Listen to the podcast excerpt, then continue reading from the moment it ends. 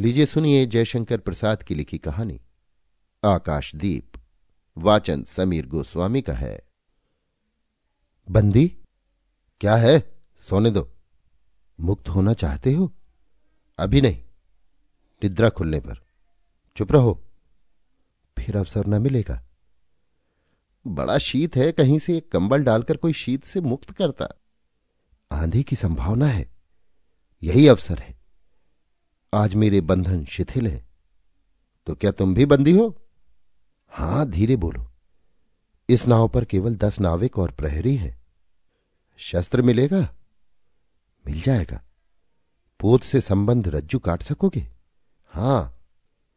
समुद्र में हिलोरें उठने लगी। दोनों बंदी आपस में टकराने लगे। पहले बंदी ने अपने को स्वतंत्र कर लिया। दूसरे का बंधन खोलने का प्रयत्न करने लगा। लहरों के धक्के एक दूसरे को स्पर्श से पुलकित कर रहे थे।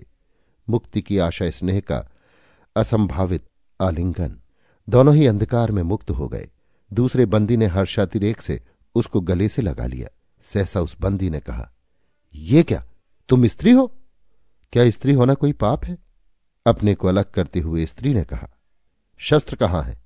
तुम्हारा नाम? चंपा।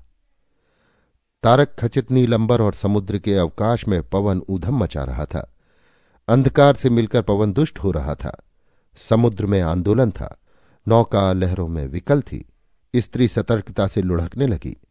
एक मतवाली नाविक के शरीर से टकराती हुई सावधानी से उसका कृपाण निकालकर फिर लुढ़कते हुए बंदी के समीप पहुँच गई। सहसापोत से पथ प्रदर्शक ने चिल्लाकर कहा, आंधी!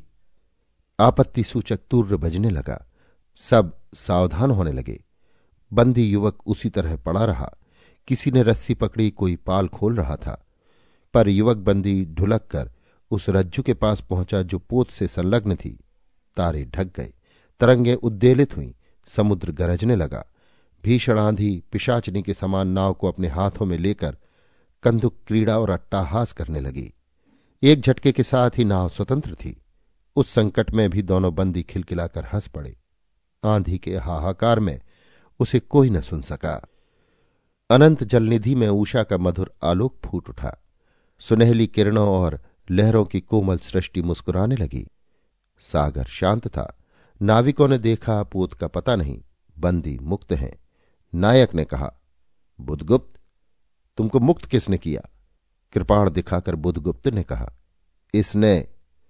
नायक ने कहा तो तुम्हें फिर बंदी बनाऊँगा। किसके लिए? पोताध्यक्ष मणिभद्र अतल जल में होगा। नायक, अब इस नौका का स्वामी मैं हूँ। तुम जलदस्यु बुधगुप्त, कदापि नहीं। चौंक कर नायक ने कहा और अपना कृपाण टटोलने लगा।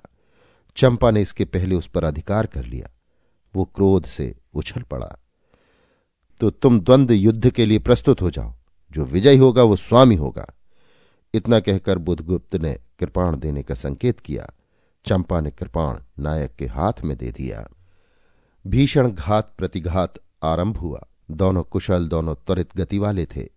बड़ी निपुणता से बुधगुप्त ने अपना कृपाण दांतों से पकड़कर अपने दोनों हाथ स्वतंत्र कर लिए। चंपा भय और विस्मय से देखने लगी। नाविक प्रसन्न हो गए। परंतु बुधगुप्त ने लाघव से नायक का कृपाण वाला हाथ पकड़ लिया और विकट हुंकार से दूसरा हाथ कांटे में डाल उसे गिरा दिया।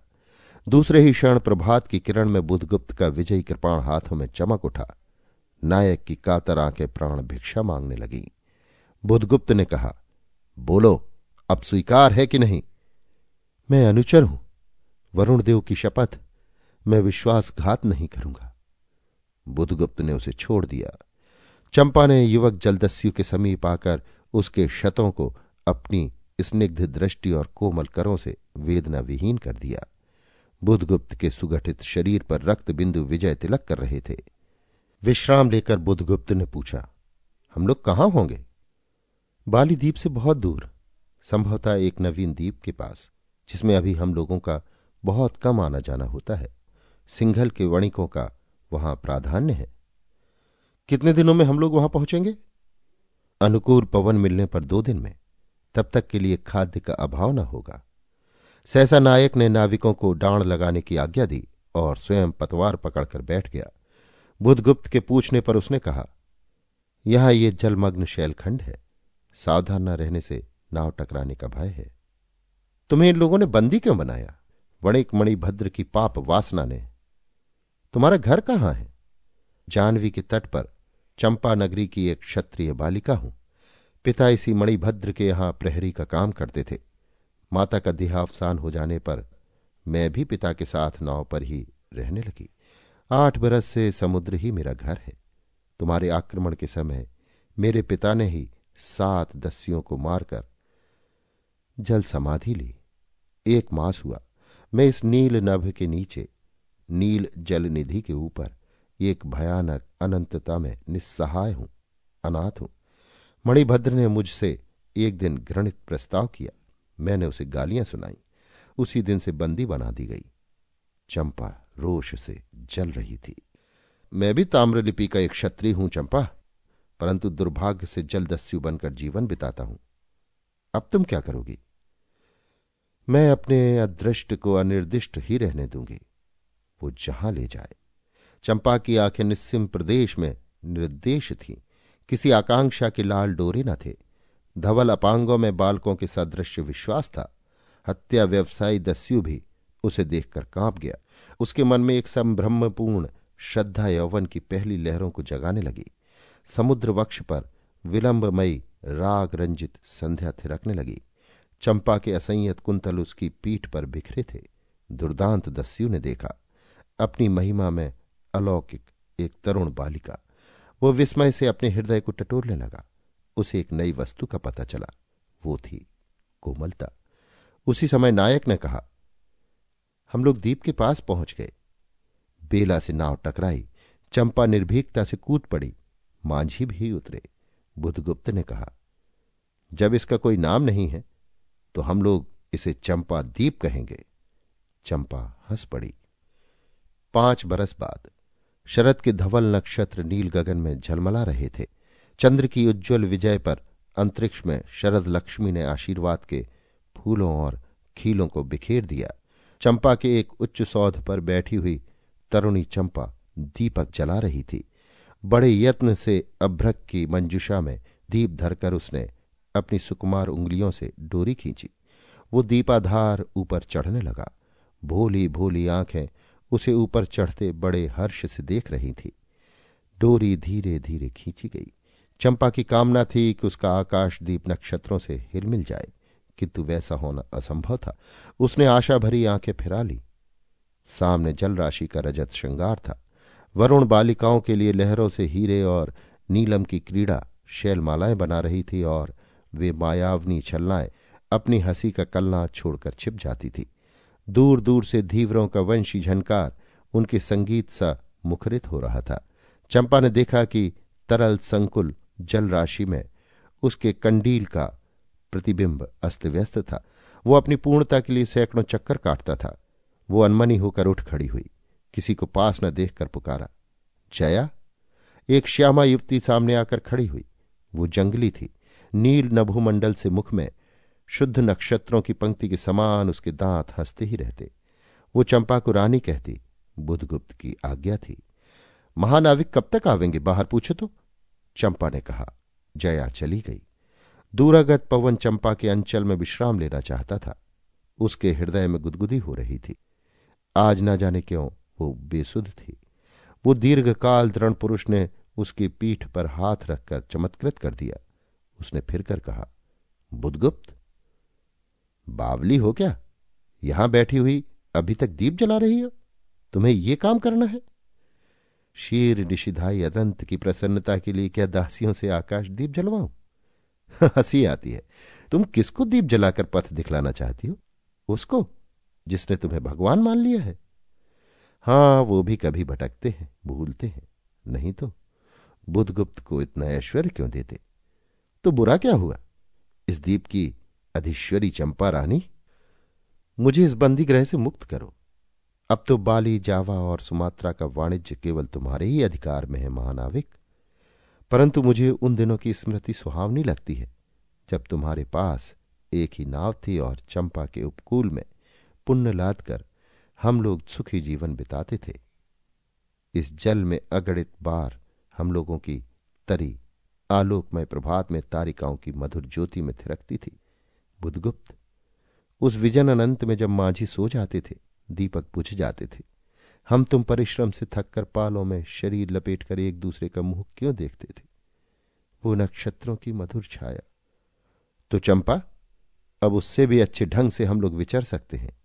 तुम मेरी प्राणदात्री हो, मेरी सर्वस्व हो। नहीं नहीं, तुमने दस्यु वृत्ति छोड़ दी, परंतु हृदय वैसा ही अकरुण सत्रष्ण और ज्वलनशील है। तुम भगवान के नाम पर हँसी उड़ाते हो। मेरे आकाशदीप पर व्यंग कर रहे हो। नाविक। उस प्रचंड आधि में प्रकाश के एक एक किरण के लिए हम लोग कितने व्याकुल थे। मुझे स्मरण है। जब मैं छोटी थी, मेरे पिता नौकरी पर समुद्र में जाते थे, मेरी माता, मिट्टी का दीपक बाँस की पिटारी में भागीरथी के तट पर बाँस के साथ ऊँचे टांग देती थी। उस समय वो प्रार्थना करती, भगवान मेरे पथ भ्रष्ट नाविक को अंधकार में ठीक पथ पर ले चलना। और जब मेरे पिता बरसों पर लौटते तो कहते, साध्वी तेरी प्रार्थना से भगवान ने संकटों में मेरी रक्षा की है। वो गदगद हो जाती। मेरी माँ, हा नाविक, वो उसी की पुण्य स्मृति है। मेरे पिता, वीर पिता की मृत्यु के निष्ठुर कारण जलदस्यु। हट जाओ। सहसा चंपा का मुख क्रोध से भीषण होकर रंग बदलने लगा। महानाविक ने कभी ये रूप न देखा था, वो ठठाकर हंस पड़ा। अच्छा ये क्या चंपा, तुम अस्वस्थ हो जाओगी? सो रहो। कहता हुआ वो चला गया। चंपा मुट्ठी बांधे, जन्मादनी सी घूमती रही। निर्जन समुद्र के उपकुल में वेला से टकराकर लहरें बिखर जाती थी। पश्चिम का पथिक थक गया था, उसका मुख पीला पड़ गया। अपनी शांत, गंभीर हलचल में जलनिधि विचार में निमग्न था। वो जैसे प्रकाश की उन्मलिन किरणों से विरक्त था। चंपा और जया धीरे धीरे उस तट पर आकर खड़ी हो गई। तरंग से उठते हुए पवन ने उसके वसन को अस्त व्यस्त कर दिया। जया के संकेत से एक छोटी सी नौका आई दोनों के उस पर बैठते ही नाविक उतर गया। जया नाव खेलने लगी। चंपा मुग्ध सी समुद्र के उदास वातावरण में अपने को मिश्रित कर देना चाहती थी। इतना जल, इतनी शीतलता, हृदय की प्यास न बुझी। पी सकूँगी? नहीं तो जैसे वेला में चोट खाकर सिंधु चिल्ला उठता है, उसके समान रोदन करूँ? या जलते हुए स्वर्ण गोलक सदृश अनंत जल में डूबकर बुझ जाऊँ? चंपा के देखते देखते पीड़ा और ज्वलन से आरक्त बिंब धीरे धीरे सिंधु में, चौथाई आधा फिर संपूर्ण विलीन हो गया। एक दीर्घ निश्वास लेकर चंपा ने मुँह फेर लिया। देखा तो महानाविक का बजरा उसके पास है। बुधगुप्त ने झुककर हाथ बढ़ाया। चंपा उसके सहारे बजरे पर चढ़ गई। दोनों पास पास बैठ गए। इतनी छोटी नाव पर इधर घूमना ठीक नहीं।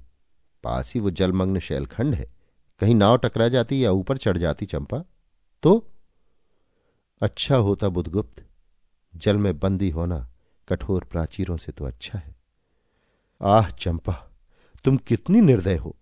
बुधगुप्त को आज्ञा देकर देखो तो वो क्या नहीं कर सकता। जो तुम्हारे लिए नए द्वीप की सृष्टि कर सकता है, नई प्रजा खोज सकता है, नए राज्य बना सकता है, उसकी परीक्षा लेकर देखो तो। कहो, चंपा, वो कृपाण से अपना हृदय पिंड निकालकर अपने हाथ हो तल जल में विसर्जन कर दो। महानाविक जिसके नाम से बाली, जावा और चंपा का आकाश गूंजता था। पवन थर्राता था घुटनों के बल चंपा के सामने छल छलाई आँखों से बैठा था। सामने शैलमाला की चोटी पर हरियाली में विस्तृत जल शैल में नील पिंगल संध्या, प्रकृति की सहृदय कल्पना, विश्राम की शीतल छाया, स्वप्न लोक का सृजन करने लगी। उस मोहनी के रहस्यपूर्ण नील जाल का कुहक स्फुट हो उठा, जैसे मदरा से सारा अंतरिक्ष सिक्त हो गया। सृष्टि नील कमलों में भर उठी। उस सौरभ से पागल चंपा ने बुधगुप्त के दोनों हाथ पकड़ लिए। वहाँ एक आलिंगन हुआ, जैसे क्षितिज में आकाश और सिंधु का। किंतु उस परितंभ में सहसा चेतन होकर चंपा ने अपनी कंचुकी से एक कृपाण निकाल लिया। बुधगुप्त, आज मैं अपने प्रतिशोध का कृपाण अतल जल में डुबा देती हूँ। हृदय ने छल किया बार बार धोखा दिया। चमक कर वो कृपाण समुद्र का हृदय बेधता हुआ विलीन हो गया। आश्चर्यचकित कंपित कंठ से महानाविक ने पूछा तो क्या तो आज से मैं विश्वास करूँ? क्षमा कर दिया गया? आश्चर्यचकित कंपित कंठ से महानाविक ने पूछा, विश्वास कदापि नहीं बुधगुप्त। जब मैं अपने हृदय पर विश्वास नहीं कर सकी, उसी ने धोखा दिया। तब मैं कैसे कहूँ? मैं तुम्हें घृणा करती हूँ। फिर भी तुम्हारे लिए मर सकती हूँ। अंधेर है जलदस्सी। तुम्हें प्यार करती हूँ। चंपा रो पड़ी। वो स्वप्नों की रंगीन संध्या तम से अपनी आँखें बंद करने लगी। दीर्घ निश्वास लेकर महानाविक ने कहा, इस जीवन की पुण्यतम घड़ी की स्मृति में एक प्रकाश ग्रह बनाऊँगा, चंपा। चंपा, यहीं उस पहाड़ी पर। संभव है कि मेरे जीवन की धुंधली संध्या उससे आलोकपूर्ण हो जाए। चंपा के दूसरे भाग में एक मनोरम शैलमाला थी। वो बहुत दूर तक सिंधु जल में निमग्न थी। सागर का चंचल जल उस पर उछलता हुआ उसे छिपाए था। आज उसी शैलमाला पर चंपा के आदि निवासियों का समारोह था। उन सबों ने चंपा को वन देवी से सजाया था। ताम्र लिपि के बहुत से सैनिक नाविकों की श्रेणी में वन कुसुम विभूषिता चंपा शिव का रूढ़ होकर जा रही थी। शैल के एक ऊँचे शिखर पर चंपा के नाविकों को सावधान करने के लिए सादृढ़ दीप स्तंभ बनवाया गया था। आज उसी का महोत्सव है। बुधगुप्त स्तंभ के द्वार पर खड़ा था। शिविका से सहायता देकर चंपा को उसने उतारा। दोनों ने भीतर पदार्पण किया था कि बांसुरी और ढोल बजने लगे। पंक्तियों में कुसुम भूषण से सजी वनमालाएँ फूल उछालती हुई नाचने लगी। दीप स्तंभ की ऊपरी खिड़की से ये देखती हुई चंपा ने जया से पूछा ये क्या है जया? इतनी बालिकाएँ कहाँ से बटूर लाई? आज रानी का ब्याह है ना? कहकर जया ने हंस दिया। बुधगुप्त विस्तृत जल निधि की ओर देख रहा था। उसे झकझोर कर चंपा ने पूछा, क्या ये सच है? यदि तुम्हारी इच्छा हो तो ये सच भी हो सकता है चंपा। कितने वर्षों से मैं ज्वालामुखी को अपनी छाती में दबाए हूँ। चुप रहो महानाविक। क्या मुझे निस्सहाय और कंगाल जानकर तुमने आज सब प्रतिशोध लेना चाहा? मैं तुम्हारे पिता का घातक नहीं हूँ, चंपा। वो एक दूसरे दस्यु के शस्त्र से मरे। यदि मैं इसका विश्वास कर सकती, बुधगुप्त, वो दिन कितना सुंदर होता। वो क्षण कितना स्प्रहणीय आह, तुम इस निष्ठुरता में भी कितने महान होते। जया नीचे चली गई। स्तंभ के संकीर्ण प्रकोष्ठ में बुधगुप्त और चंपा एकांत में एक दूसरे के सामने बैठे थे। बुधगुप्त ने चंपा के पैर पकड़ लिए। उच्चवसित शब्दों में वो कहने लगा, चंपा, हम लोग जन्मभूमि भारतवर्ष से कितनी दूर इन निरीह प्राणियों में इंद्र और शची के समान पूजित हैं। पर न जाने कौन अभिशाप, हम लोगों को अभी तक अलग किए। स्मरण होता है वो दार्शनिकों का देश, वो महिमा की प्रतिमा। मुझे वो स्मृति नित्य आकर्षित करती है। परंतु मैं क्यों नहीं जाता? जानती हो, इतना महत्व प्राप्त करने पर भी मैं कंगाल हूँ। मेरा पत्थर सा हृदय एक दिन सहसा तुम्हारे स्पर्श से चंद्रकांत मणि की तरह द्रवित हुआ चंपा, मैं ईश्वर को नहीं मानता। मैं पाप को नहीं मानता, मैं दया को नहीं समझ सकता। मैं उस लोक में विश्वास नहीं करता। पर मुझे अपने हृदय के एक दुर्बल अंश पर श्रद्धा हो चली है। तुम न जाने कैसे एक बहकी हुई तारिका के समान मेरे शून्य में उदित हो गई आलोक की एक कोमल रेखा इस निविड़तम में मुस्कुराने लगी।